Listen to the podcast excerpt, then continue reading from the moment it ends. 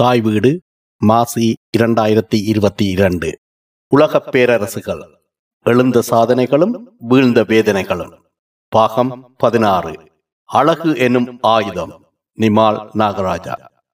அடக்கப்படுபவர்கள் என்றாவது ஒரு நாள் தங்களின் உரிமைகளுக்காக புரட்சி செய்தே தீருவார்கள் என்ற உண்மையை ஆணித்தரமாக சொல்லிப்போன ரோம அடிமைகளின் எழுச்சிதான் பிற்கால அரசியல் அறிஞர்களுக்கு மக்கள் உரிமை பற்றிய மகத்தான அறிவை கொடுத்தது. அதனால்தான் அந்த புரட்சிக்கு தலைமை தாங்கிய ஸ்பாட்டகஸின் புகழ் இன்றளவும் நின்று நிலைத்திருக்கிறது. சீசரின் படையுடன் நடந்த போரில் ஸ்பாட்டகஸ் இறந்து போகவே அடிமைகளின் புரட்சி முடிவுக்கு வந்து ரோம் தப்பி பிழைத்தது. போரில் தோற்று சரணடைந்த ஆறாயிரம் அடிமை கைதிகளை ரோமுக்கு போகும் வழிநெடுக குரூரமாக கழுவிலேற்றி தனது வெஞ்சினத்தை ரோம தளபதி கிராசஸ் தீர்த்து கொண்டான். அடிமை புரட்சியை ஒடுக்கி விட்டதால் தளபதி கிராசஸிற்கு ரோமில் மதிப்பு கூடியது. கூடவே சீசருக்கும் தான்.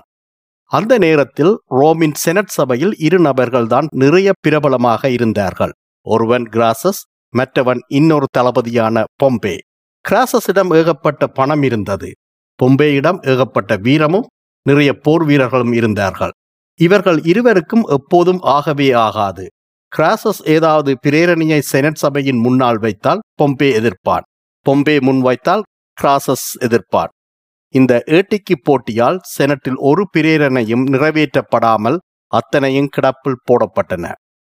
போர்க்களத்தில் மட்டுமல்ல அரசியலிலும் சரியான காய்களை சரியான நேரத்தில் நகர்த்த வல்லவனான சீசர் இந்த நேரத்தில் அபாயகரமான ஒரு முடிவை எடுத்தான்.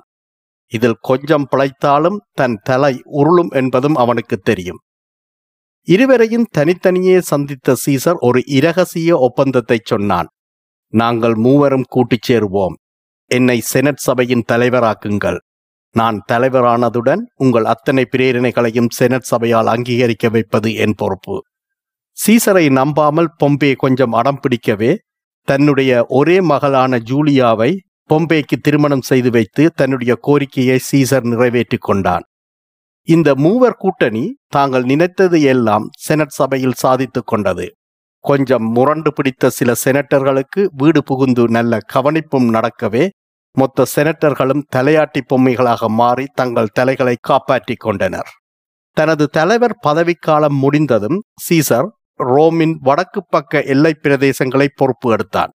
கோல் என ரோமர்களால் பெயரிடப்பட்ட இந்த பிரதேசம் தற்போதைய பிரான்ஸ் சுவிட்சர்லாந்து பெல்ஜியம் ஜெர்மனி நாடுகளின் பெரும் பாகங்களை உள்ளடக்கி இருந்தது இங்கே உள்ளூர் பூர்வகுடிகள் ரோமர்களுக்கு எதிராக அடிக்கடி போர் புரிந்து கொண்டிருந்தார்கள்.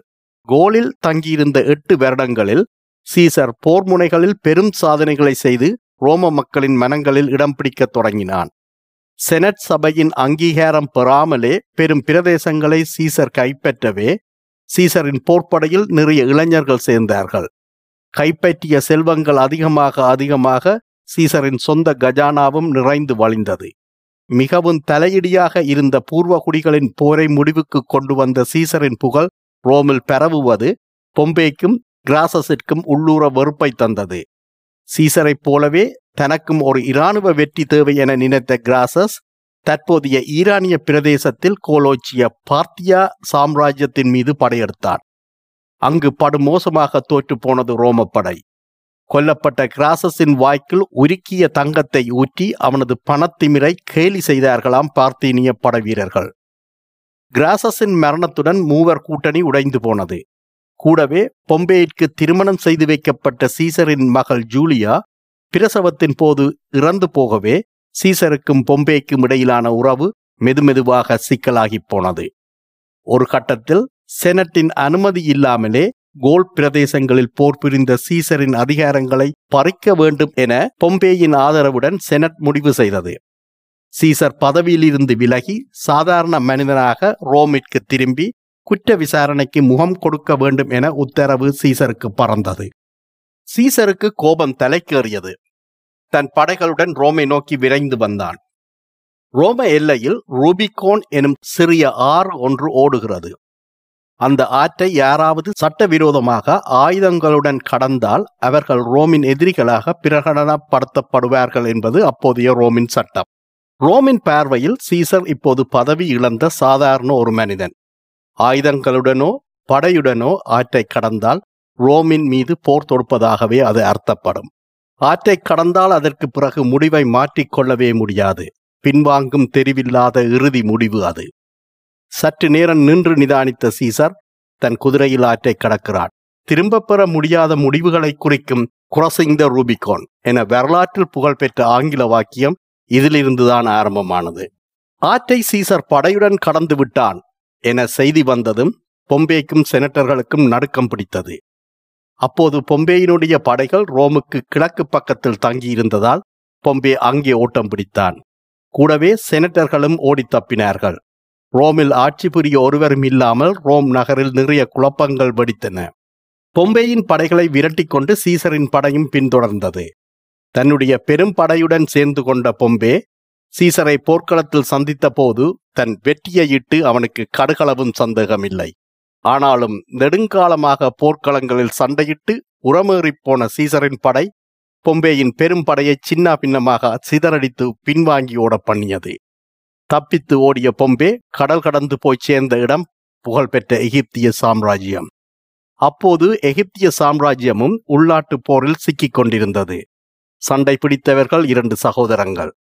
பதிமூன்றாம் தொலைமை என அழைக்கப்பட்ட பதினாலு வயதான சிறுவன்தான் அப்போதைய எகிப்திய ஆட்சி கட்டிலில் அமர்ந்திருந்தான்.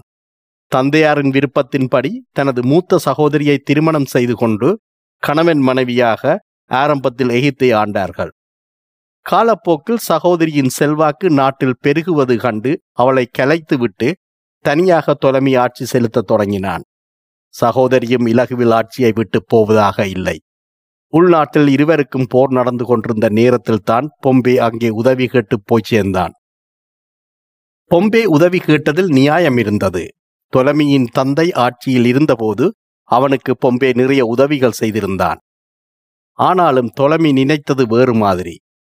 சீசரின் வீரத்தையும் போர் வெற்றிகளையும் ஏற்கனவே கேள்விப்பட்டிருந்த அவன் சீசரின் உதவியை பெற்று தன் நாட்டு பிரச்சினையை தீர்க்க திட்டம் போட்டான். பொம்பேயை தேடிக்கொண்டு சீசர் எகிப்துக்கு வந்தபோது அவனுக்கு தொலைமை அளித்த பரிசு பொம்பேயின் வெட்டப்பட்ட தலை.